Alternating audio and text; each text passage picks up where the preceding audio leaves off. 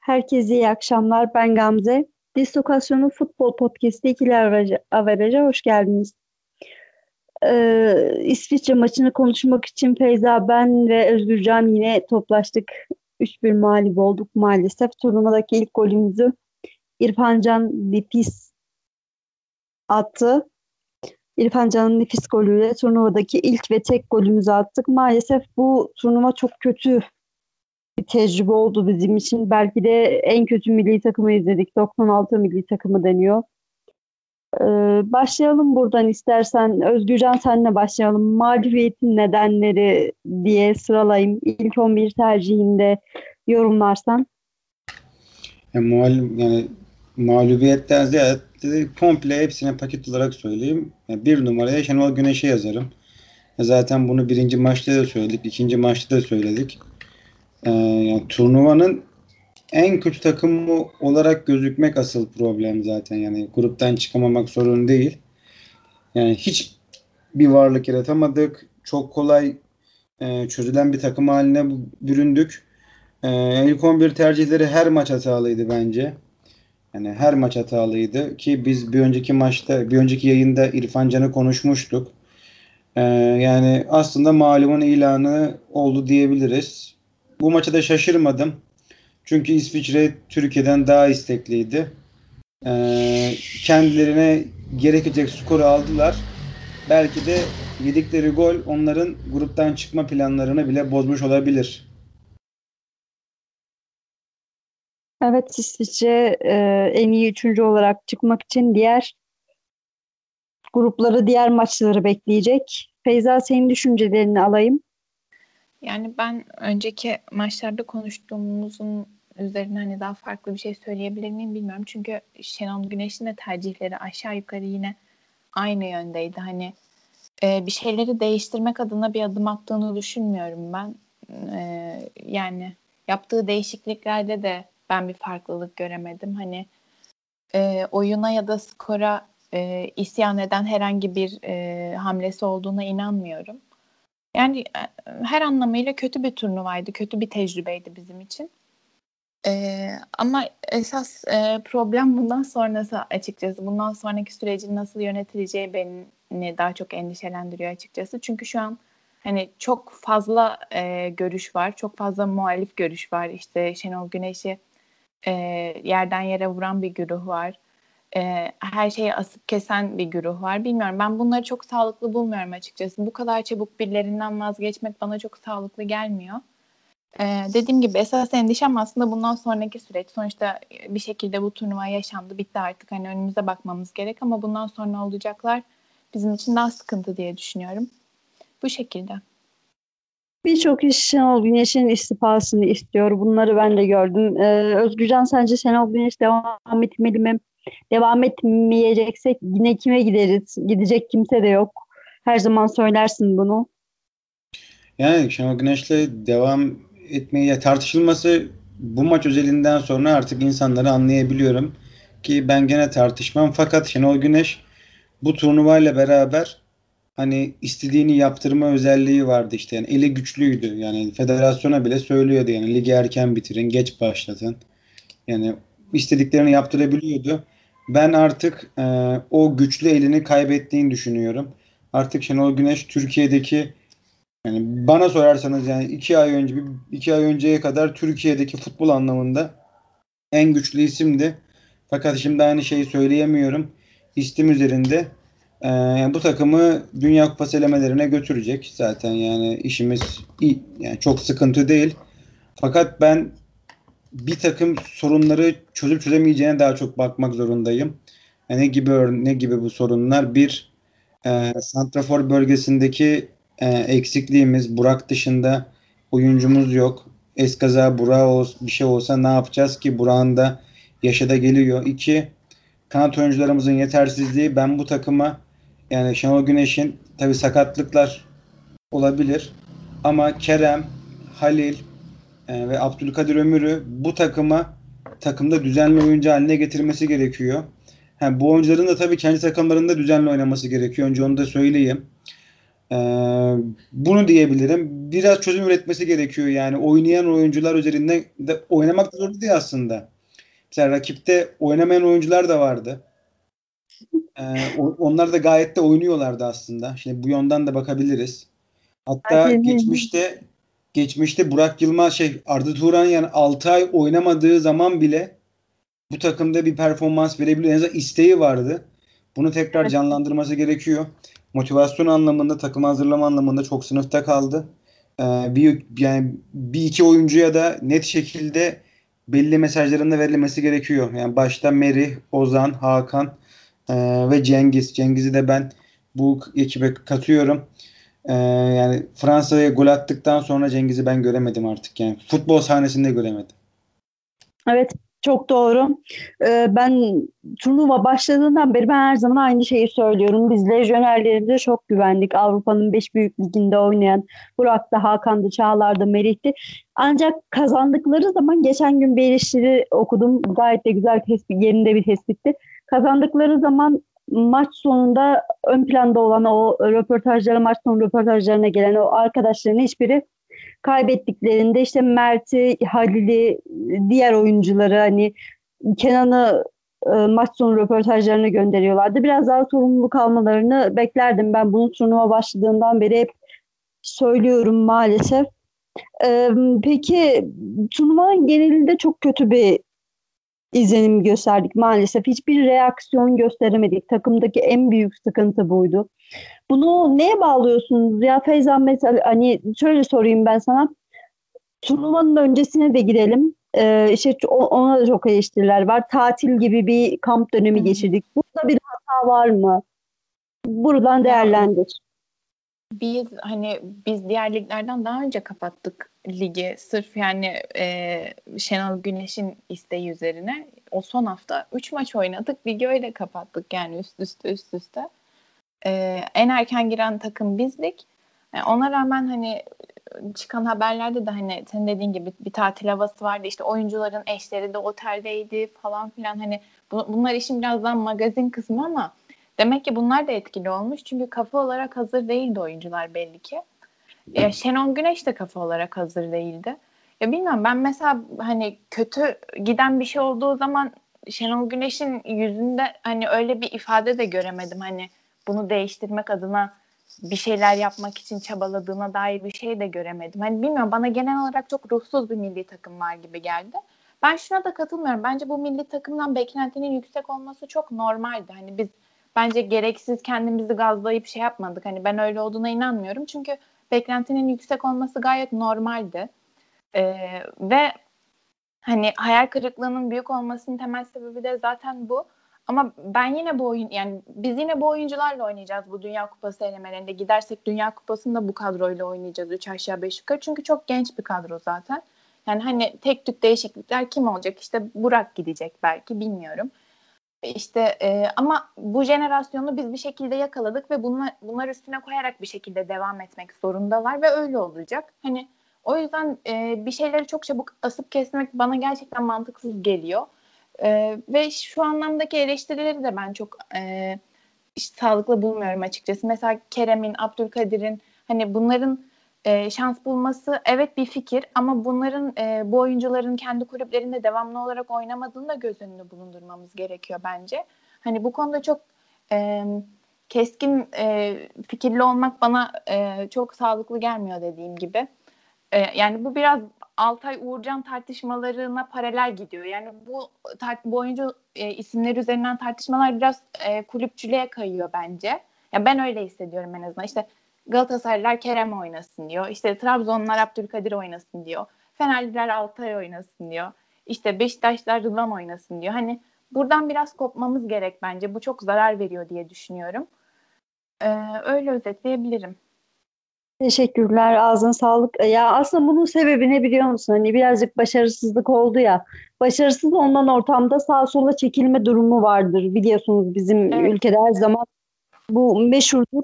Ben size bir video attım gruba. İzlediniz mi bilmiyorum ama Halil Dervişoğlu'nun böyle bir yirmi beş dakika ısındığı, oyuna giremeyeceği söylendiği anda dönüp kulübeye oturduğunda verdiği bir tepki vardı. Özgürcan.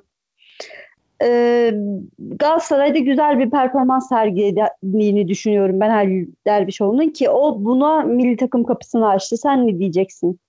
Bir oyuncunun isyanı vardı orada yani.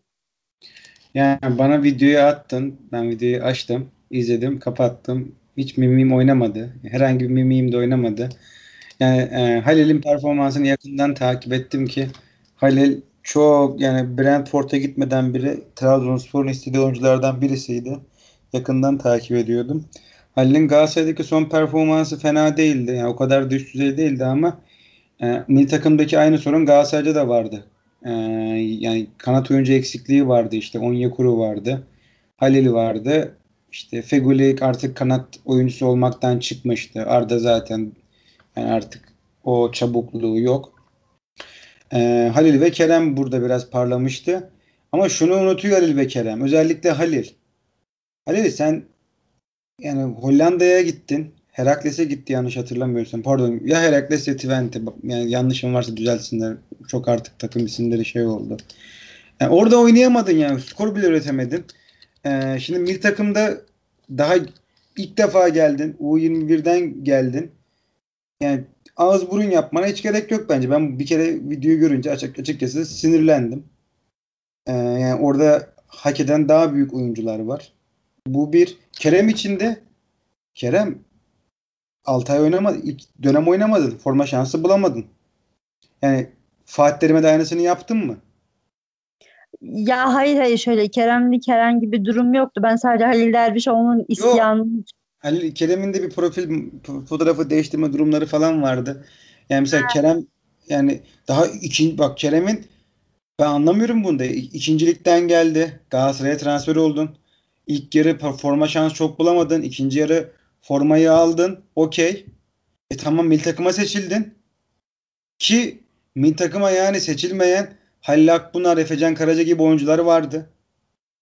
Yani Efecan'ın ve Halil'in ligde yaptıklarını, Halil Akbunar'ın ligde yaptıklarını unutmayalım. Aynen öyle. E, tamam maça girmedin. E, o zaman Abdülkadir Ömür kendini yaksın ya. O zaman Abdülkadir milli takıma niye geldi ki? Tatil yapsa çocuk. Üç maçta da kadroya dahi alınmadı Abdülkadir Ömür ki bence yani turnuvada o yaştaki yani yirmi bir yirmi iki yirmi bir yaş altı en yetenekli on futbolcu arasında olan bir oyuncu da Abdülkadir Ömür. Ha, Abdülkadir Ömür'ün de yani şeyi var, istikrarsızlığı çok var. Çok kızıyoruz ona. Ama ben e, Halil ve Kerem'i çok yanlış buldum yani açıkçası. Mesela İrfan Can o zaman. Evet, İrfan Can gelecek. Bu maçta girdi ki İrfan Can bence ikinci maçtan sonra olmalıydı. İkinci maçta olmalıydı yani İrfan Can. Evet. Ya da Ozan Kabak Liverpool'da oynuyor yani. E, Van Dijk'ın yerine yani sakatlandığında alternatif olarak gelmiş bir oyuncuydu. Merih'i yaptığı hatadan sonra Ozan Kabak acaba yüzünü ekşitmiş midir? Ya da öyle bir şey yapmış mıdır? Ya da profil resmini değişmiş midir? Ya da Umut Meraş e, Umut Meraş'tan sonra yerine Mert Müldür girdi ki Mert iyiydi. Ki biz burada Mert'in oynaması gerektiğini ben söylüyordum. E, Rıdvan acaba şey demiş midir? Yani öyle hareket yapmış mıdır? Ya da Rıdvan demiş midir? Ya beni niye çağırdın o zaman? Ben çok şey e, yani taraftar muhabbeti olarak yorumluyorum. Ama hı hı. dediğim gibi sadece belki siz karşı çıkabilirsiniz ama ne olursa olsun Abdülkadir Ömür'ün yani yedekte olması gerekiyordu ya. Rakipte Şakir'i var ya, Şakir'i. Heh, evet. İşte o Şakir'inin bir yani daha tam patlamamış versiyonu Abdülkadir Ömür'dür. Biz anlamadık zaten. Yürgenkidoğlu'nun sezon içerisinde beş maçta ilk on bir oynattığı oyuncu biz maçta parlattık. Bu biraz e, takımın savunmasının da çok fazla etkisiz olduğunu da gösteriyor bana. Hani e, özellikle ikinci golde, pardon üçüncü golde beş pasla golü buldular. İlk gol de öyle, gel vur dedi yani. adam adam rahat rahat elini kolunu sallaya sallaya vurdu, attı böyle yani. İlk golde Merih şaka yaptı yani. Merih Merih saçmaladı yani orada yani. Ne olduğunu anlamadık.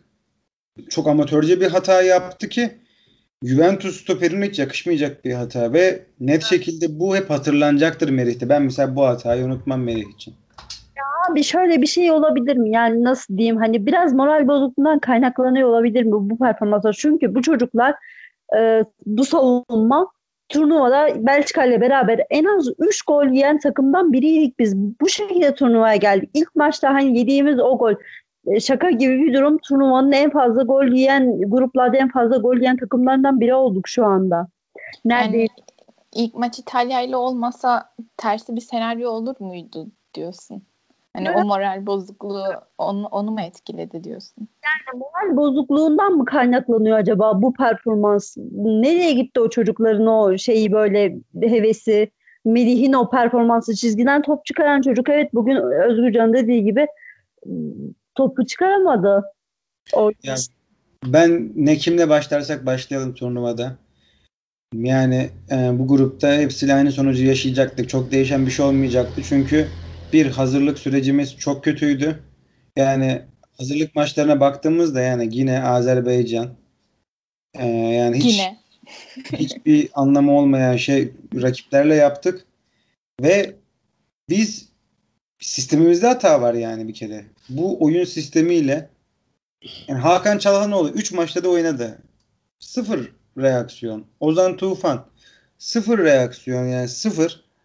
Yani sistemde hata vardı. Planımızda hata vardı. Yani o yüzden rakip kim olursa olsun belki de daha yıkıcı olabilirdi. Yani ilk maçta mesela İsviçre maçına yenilseydik daha da yıkıcı olabilirdi. Evet. Ee, bu reaksiyon reaksiyonsuzluğu işte diyeceğim. Neye bağlıyorsunuz tam olarak? Ya kamp öncesine mi yoksa ım, moral bozukluğuna mı tekrar geleceğim aynı şeye, ama nedeni nedir? Çok merak ediyorum gerçekten. Şakir'in e, maç sonundaki açıklaması vardı mesela, Türkiye'nin zaaflarını biliyoruz diye, ki genelde de o zaaflardan buldular golü. İşte acımadan. Yani sen söyle Beyza, sonra ben söyleyeyim. Be- Beyza. Yani duygusal açıdan çok çabuk kırıldık ilk maçtan sonra. Bilmiyorum, kafa olarak kalamadık turnuvanın içinde diye düşünüyorum. Bence zaten İtalya maçına yenildikten sonra bitirdi çoğu kafasında bu işi diye düşünüyorum.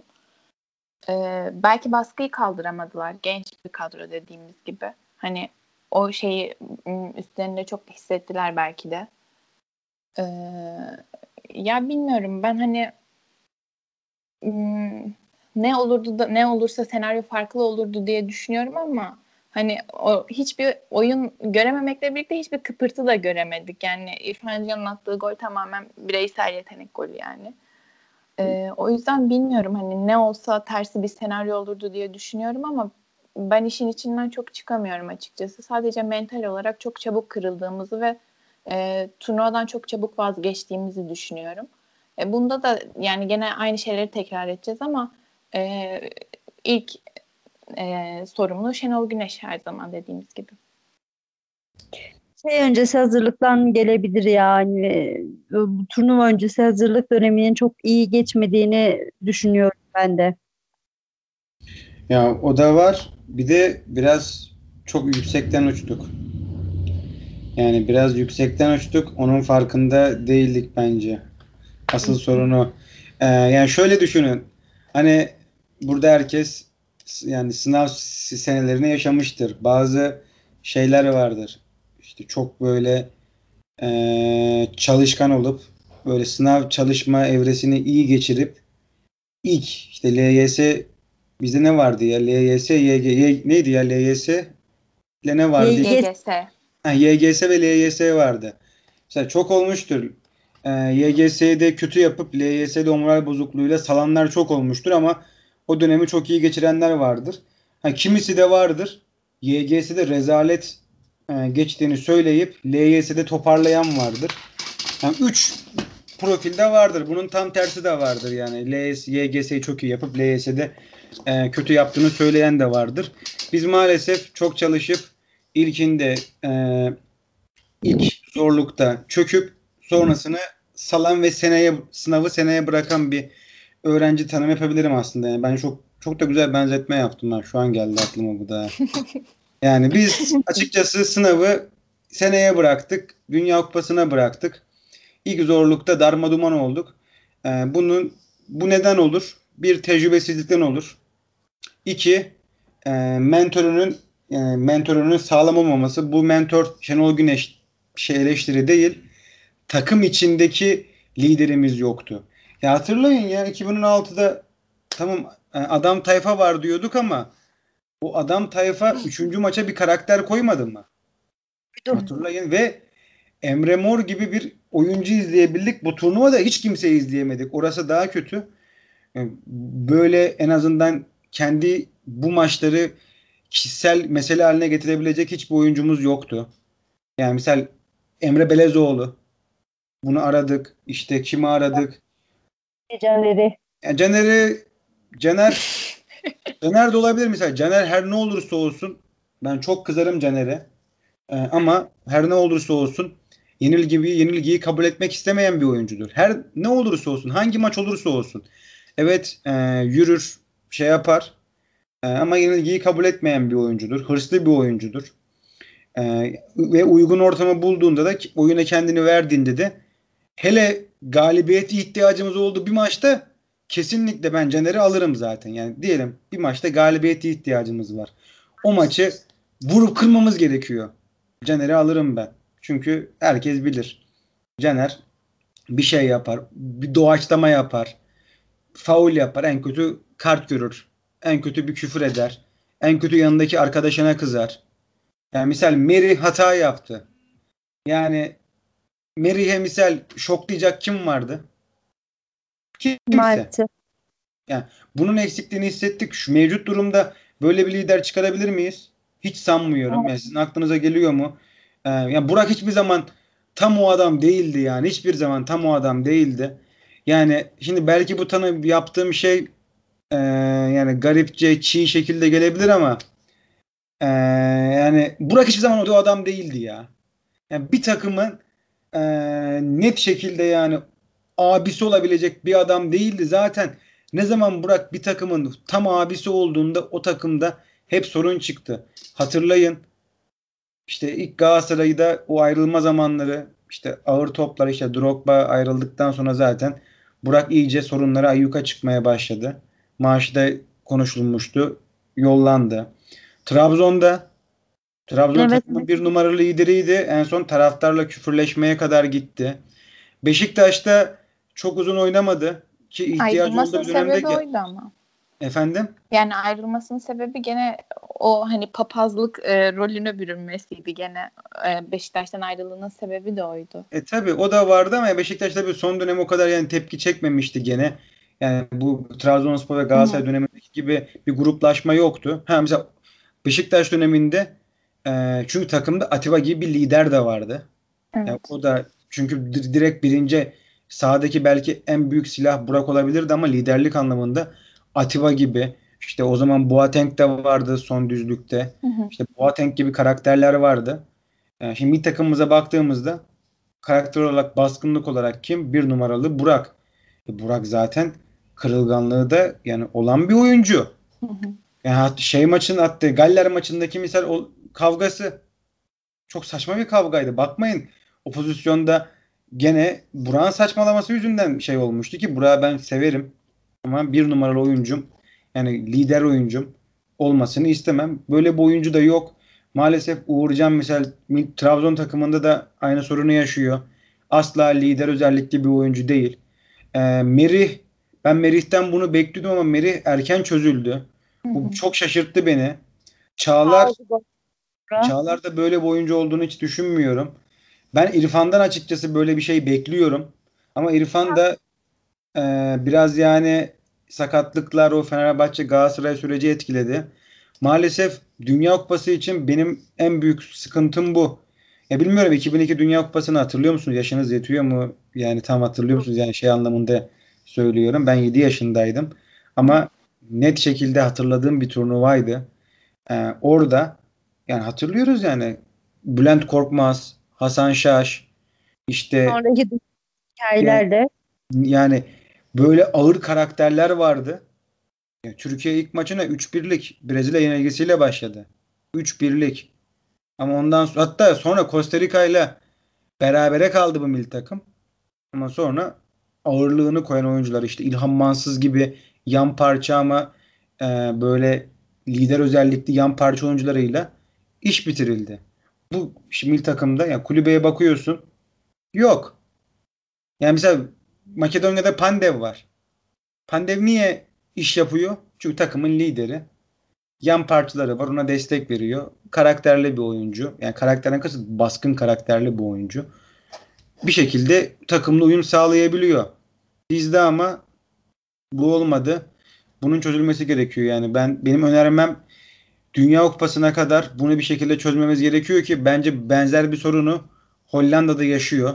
Yaşadı yani. Hollanda'da da Van Dijk'ın yokluğunda çok sallanmıştı.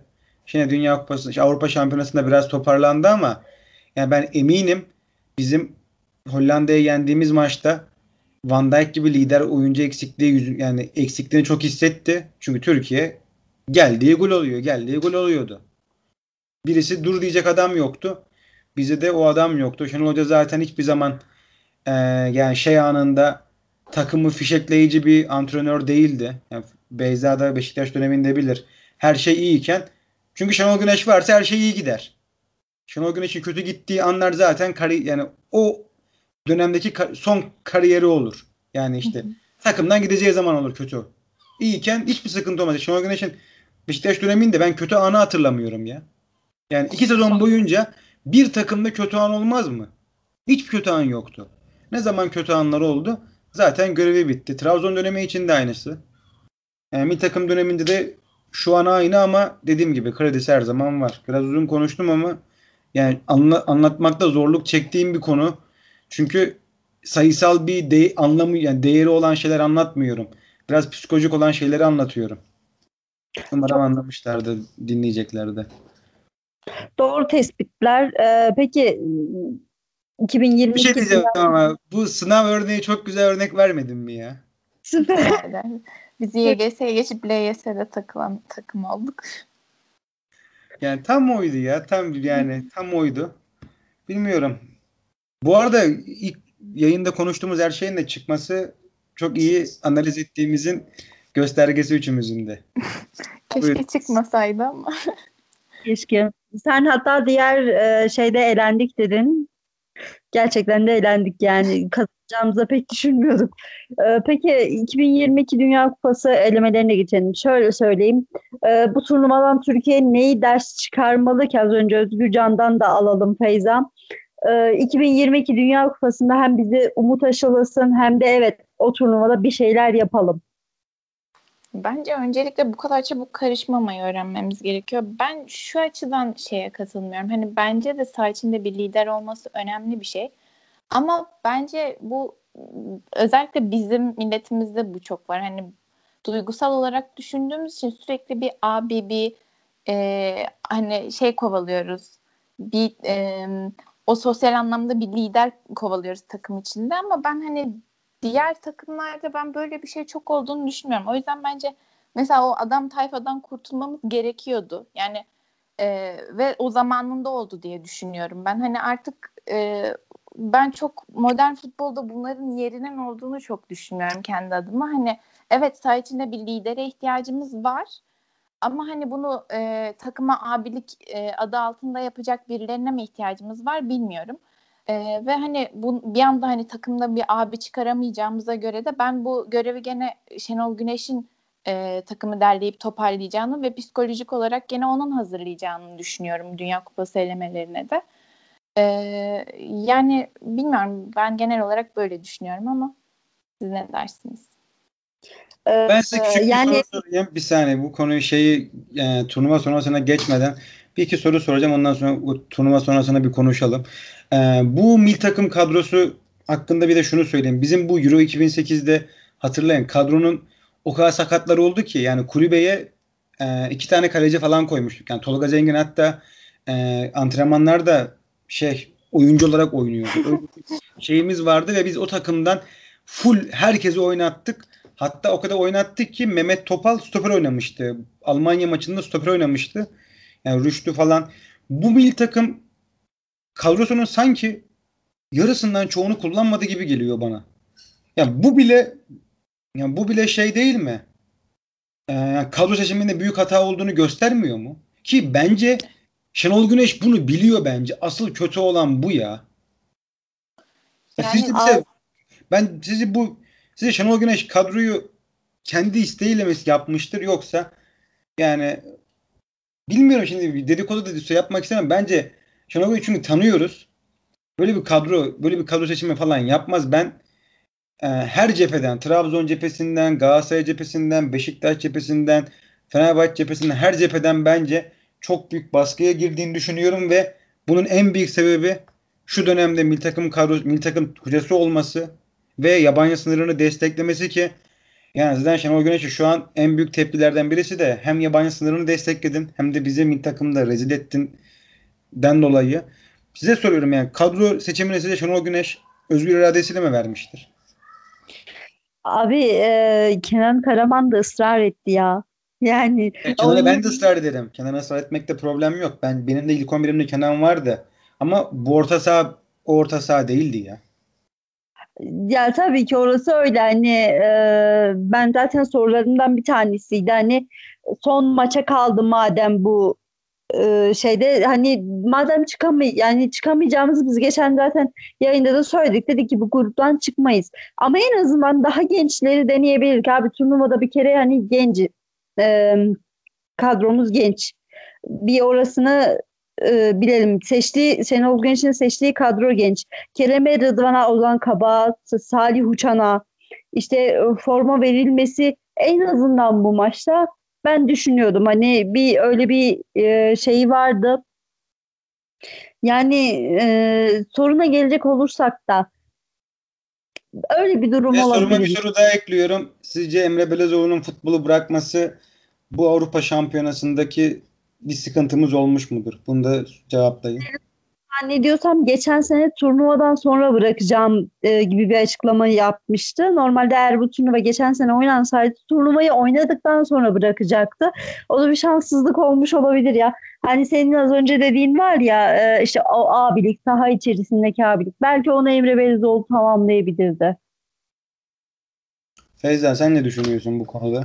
Ya ben bu konuda dediğim gibi ben bu abilik kavramına ben sanırım çok inanmıyorum. O yüzden Emre Belözoğlu... Abilik Belözoğlu... demedim. Abilik kavramı saha içinde e, yani şey olur. Şey insanlar vardır. Araba kaza yapar. Kimisi eli kolu dolaşır. Kimisi işte orada soğukkanlılık gösterir ve e, durumu çözer. Hı hı.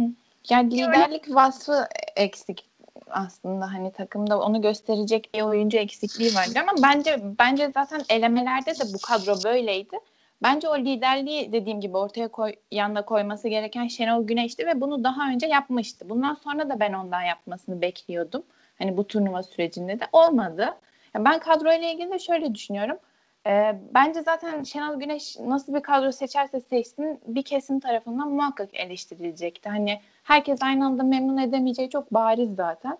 Ee, ama hani bilmiyorum, bana şöyle şu bana mantıksız geliyor. Aldığı oyuncuları değerlendirmemesi ve bu üç maçta da kötü giden bir şeyler varken kötü giden kadroda ısrar etmesi bana da mantıksız geliyor. Ee, yani bu oyuncular değerlendirilmeyecekse hani bu oyuncuları çünkü sen seçtin. Yani bu oyuncuları demek ki biliyorsun, istiyorsun ama buna rağmen bunları hiç kafanda düşünmemek bana da saçma geliyor. Mesela en basitinden bana e, Rıdvan'ı Umut Meraş'ın alternatifi olarak alıp e, Umut Meraş sakatlandığında Rıdvan'ı hiç düşünmemek. Bu çok saçma bence. Ben bunu bir yere oturtamıyorum kafamda. E, o anlamda ama hani bir baskıyla mı bu seçimleri yaptı? Olabilir. Belki etkilenmiştir kamuoyundaki tartışmalardan da. Bilmiyorum, belki Kerem tercihi, Halil tercihi de e, gelen baskılar sonucunda olmuştur. Belki hani, normalde belki düşünmüyordu kafasında, bilmiyorum. Hani bunların hepsi etkili olmuş olabilir.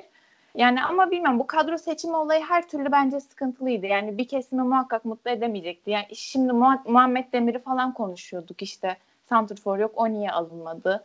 İşte Adem Büyük niye alınmadı? Ya bunlar bile konuşuluyorken bilmiyorum ya. Yani biz bence her şeyi bir tartışma ortamına çevirebilecek kapasiteye sahip bir milletiz. O yüzden beni çok şaşırtmıyor. Yani ne olursa olsun biz illaki bunları konuşuyor olurduk bence. Evet. Peki yani. Emre Belözoğlu bir takıma böyle yani olsa bir şey değişir miydi? Ben zannetmiyorum. Ya o kadar yani Emre Belözoğlu olsak başına pek bilmiyorum. Ya ben adım gibi eminim Emre Belözoğlu bu takımın içinde olsaydı Abdülkadir Ömür net şekilde oynardı. Ee, ve e, üçüncü maçı da bu takım kazanırdı. Bak iki, ilk iki maçı kaybederdi, orası okey. Ama üçüncü maçı kazanırdı. Yani bunu yani buna bir bahis olsa oynardım ben. Ha, belki çok farazi konuşuyor olabilirim. Ama yani bu ölüm kalım maçı ve Türkiye normal şartlarda ölüm kalım maçlarını kazanan bir takımdı. En rezalet dönemimizde ya.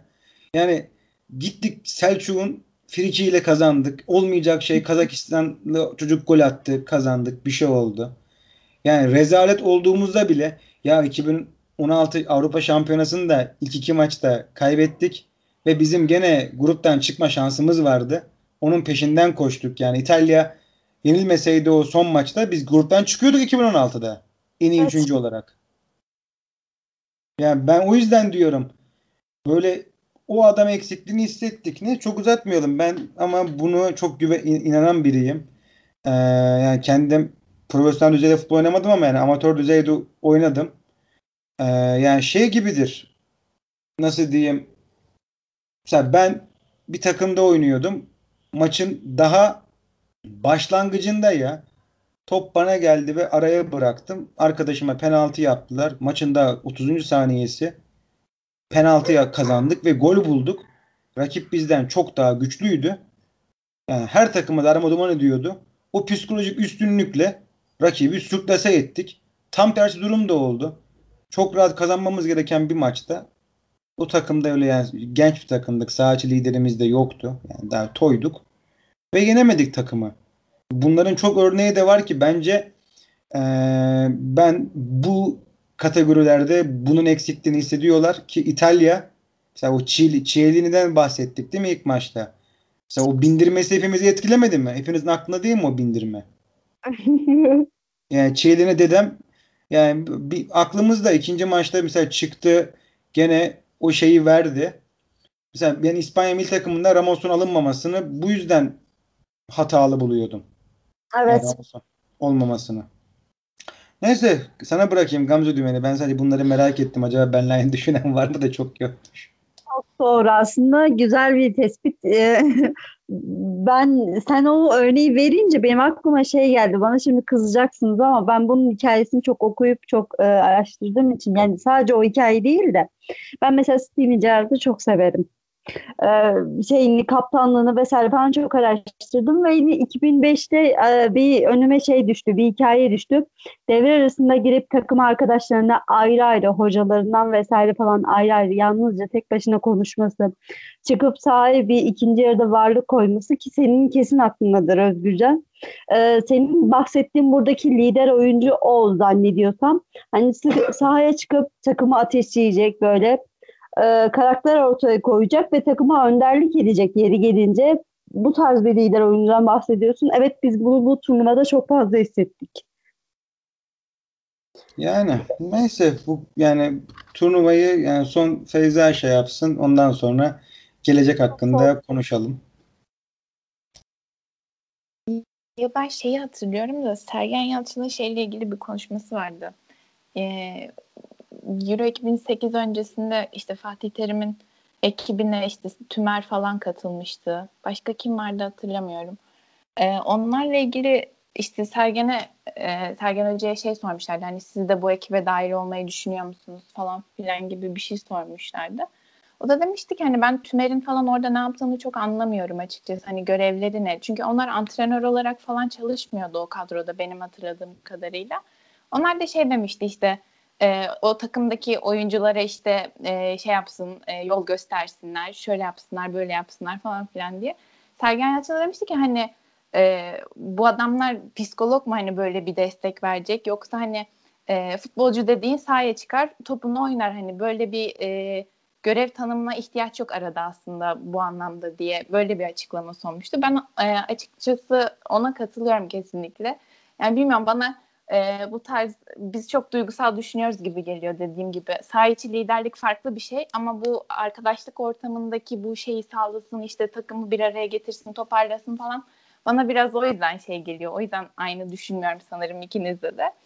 Ee, ama e, bundan sonrası için dediğim gibi bence bu e, elendikten sonra bu süreci nasıl geçireceğimiz çok kritik. Yani çünkü ben emin olamıyorum, dediğim gibi Şenol Güneş de kesinlikle devam etmeliyiz zaten. Bence bunun tartışmaya açık olmaması gerek.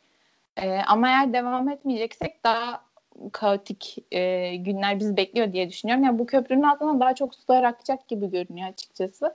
Ama ben bunun bir tartışma konusu olması bile bana absürt geliyor. Hani umarım öyle bir yanlış yapmayız. Şenol Güneş de bir an evvel kendini toparlar diye umuyorum. O şekilde özetleyebilirim. Çok da uzatmayayım. Hmm. Ee, şu an karşıma Mert Müldür'ün bu bitiş düdüğünden sonraki yere çöküşü geldi. Ben şeye de bakıyorum, Twitter'a da bakıyorum bir yandan. Neler dönüyor ama genelde herkesin ağzında tek bir kelime var: Şenol Güneş istifa. Çok fazla istifaya davet ediyoruz, çok fazla erken davranıyoruz aslında. Feyza'nın dediği doğru, biraz sistem oturtmalıyız, biraz ben her zaman sabrı savunurum bir ortamda, bir takımda, bir şeyde sabredip bir o kişiye bir fırsat tanımalıyız. Şenol Güneş şu anda Euro iki bin iki bin yirmi iki Dünya Kupası'nda çok iyi bir başlangıç yaptığını düşünüyorum milli takımın. Bunda da Şenol Güneş'in etkisi vardır. Devam etmeli diye düşünüyorum. Özgürcan, senden devam edelim. Şenol Güneş devam etmeli. Bunu tekrardan söyledim. Ee, ama bir takım sorunları çözüp çözmeyeceğine bakılması gerekiyor. Yani Dünya Kupası'na Dünya Kupası'nda elemelerinden zaten e, çok avantajlıyız. Bir sıkıntı yaşayacağımızı düşünmüyorum. Ee, biraz baskı altında olmak da Şenol Güneş'e iyi gelecektir. O rahatlık olmaması. Baskı altında e, olmak bazen de iyi etki getirir. Yani ben gene şunu da söyleyeyim. Bizim e, iki bin on altı, iki bin yirmi, iki bin yirmi iki bu üç şampiyonaya katılmak bizim için bir kere iyi bir şey. Önce bunu sağlayalım. Ondan sonra bu sene bir kendi takımlarımız Avrupa'da bir fena bir performans vermesinler. Ondan sonra şeyleri, yani Şenol Güneş gider mi kalır mı ya bakarız ama Şenol Güneş iki bin yirmi bir Dünya Kupası'nın sonuna kadar takımın başında kalmalı. Ha, şuna da bir ayar getirilmeli. Bizim milli takımımızın antrenörü de turnuvadaki en yüksek maaş alan ilk beş antrenör arasında olmamalı. Onu da söyleyeyim. Yani bir marka isim değilse Avrupa çapında olmamalı bir kere. Bu da ayrı bir konu. Yani mesela maaşından vuruyorlar. Bu konu okey. Tamam. Bu konu doğru. Ee, yani buna da bir ayar çekilmeli. Yap artık performans bir şeysiyle mi bilmem nesiyle mi bilmiyorum. Ha, eğer gelmeyeceklerse bu paralara, çünkü kulüp takımlarında da iyi para alıyorlar. Yani Fatih Terim de üç milyon euroya üç milyon euro civarı bir para alıyor zaten. Ee, gelmeyeceklerse e, ona göre hoca bulunur. Yani çıkar. Ben böyle düşünüyorum. Ee, bir şey söyleyeceğim. Roberto Mancini'nin maaşı konuşulmaz elbette ama böyle bir haber vesaire falan okudunuz mu? Gözümün önünde bir istatistik duruyordu şu anda, onu söyleyeceğim. Roberto Mancini, tabii çok atladım, Feyza'nın lafını kestim de çok, yani Roberto Mancini zaten Manchester City'yi şampiyon, yani ilk şampiyonluğunu kazandırmış adam. Dünya futbolunda İtalya için çok kritik bir öneme sahip. Yani karizmasıyla, her şeyiyle beraber şey bir adam. Ee, istese şu an Inter'in teknik direktörü olabilecek bir adam. Ee, ve bu takımlarda direkt ceza kesilen bir takım. Direkt, yani hiç şeyine bakmazlar. Ee, bilmiyorum Mancini'nin maaşını ama ben aynı civarda olduğunu düşünüyorum bu arada. Ee, ama yani Mancini dediğimizden bambaşka adam. Mesela, mesela şeyin ama maaşı kesinlikle daha düşüktür. İngiltere milli takımının antrenörünün. E, tabii. e, şöyle söyleyeyim. Bugün otuz maçı buldu. otuz maçtır kaybetmeyerek Vittorio Pozzo'nun serisine ortak olmuş Roberto Mancini'de. E, Kasım ayından beri, zannediyorsam iki bin on sekiz Kasım ayından beri kaybetmiyor İtalya milli takımı. Turnuvanın da şampiyonu olduğu diye tahmin ediyorum. Bilmiyorum, Fransa'yla yarışırlar diye de düşünüyoruz. Peki bu turnuvadan almamız gereken dersleri konuştuk. iki bin yirmi iki e, nasıl gideriz onu konuştuk. Bu yaz yoğun bir yaz olacak. Feyza'nın da belirttiği gibi. Feyza, var mı söyleyeceğin? Toparlayalım mı artık? Bayağı da uzun oldu. Güzel oldu. Keyifli oldu. Benim ekleyeceğim ekstra bir şey yok açıkçası. Hani dediğim gibi Şenol Güneş tartışmalarına gerek olduğunu düşünmüyorum. Bu anlamda karışmanın da mantıksız olacağını düşünüyorum. Ee, ama hani maaş konusunda ben de katılıyorum. Çünkü yani olumsuz giden en ufak bir şey olduğunda zaten buradan vuruluyoruz devamlı olarak. Yani ya futbolcuların priminden ya hocamızın aldığı maaştan. Ee, ben sadece hani e, bizi bir şeylere inandıran adam ve kadro e, bu kadroydu, hoca bu hocaydı. E, bundan sonrasının toparlayabileceğine e, inandıracak olan da onlar diye düşünüyorum. O yüzden hani e, bence bu kadar çabuk inancımızı kaybetmeyelim bir şeylere. Yani sabretmek önemli diye düşünüyorum. O kadar. Teşekkürler, ağzına sağlık. Özgürcan, var mı? Yani benim e, çok diyecek bir şeyim yok. E, dediğim gibi aynı şeyleri tekrarlamış olacağız. Birinci podcast'ten beri e, çok ders çıkartmamız lazım. E, Şenol Güneş'in de bence hatalarında farkında olduğunu eminim. Yani eminim.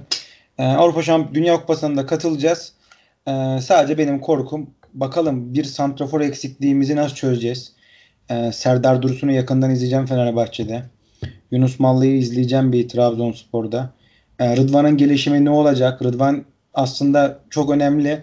Çünkü Türkiye'de şu an sol bek, kanat ve santrafor noktasında eksiklik var. Bu Rıdvan üzerine özel bir, hatta yani belki abartı olacak ama e, yani federasyon olarak bile yani Rıdvan'ı yakından takip etmemiz gerekiyor. Belki de olmayacak. Belki de olmayacak. Olmama ihtimali yüksek. Yani şey, İsmail Köybaşı'nı hatırlayan ilk dönemleri. Olmayabilir. Denenecek. E, yani dikkat edilmesi gerekiyor. Özel olarak özel olarak konuşulup kendini hazırlaması gerekiyor. Keza Abdülkadir Ömür, keza Halil, keza Kerem Aktürkoğlu. Gerçekten yani ben şunu iddia ediyorum. Halil, Kerem, Ömür, Rıdvan. Bu oyuncular bizim iki bin ikideki şey iki bin yirmi iki herhalde iki bin yirmi ikideki kaderimizi belirtecek, net şekilde belirleyecekler. Özel olarak bunlara çalışılması gerekiyor. Çok teşekkürler Özgürcan. Ağzınıza sağlık. Evet, e, dislokasyon ikili averajda milli takımımızın grup performansını ve e, turnuva genel performansını değerlendirdik. Önümüzdeki e, iki bin yirmi iki Dünya Kupası elemelerini de konuştuk. Şenol Güneş'in geleceğini de konuştuk. İyi akşamlar diliyoruz. Teşekkürler dinlediğiniz için şimdiden. İyi dinlemeler.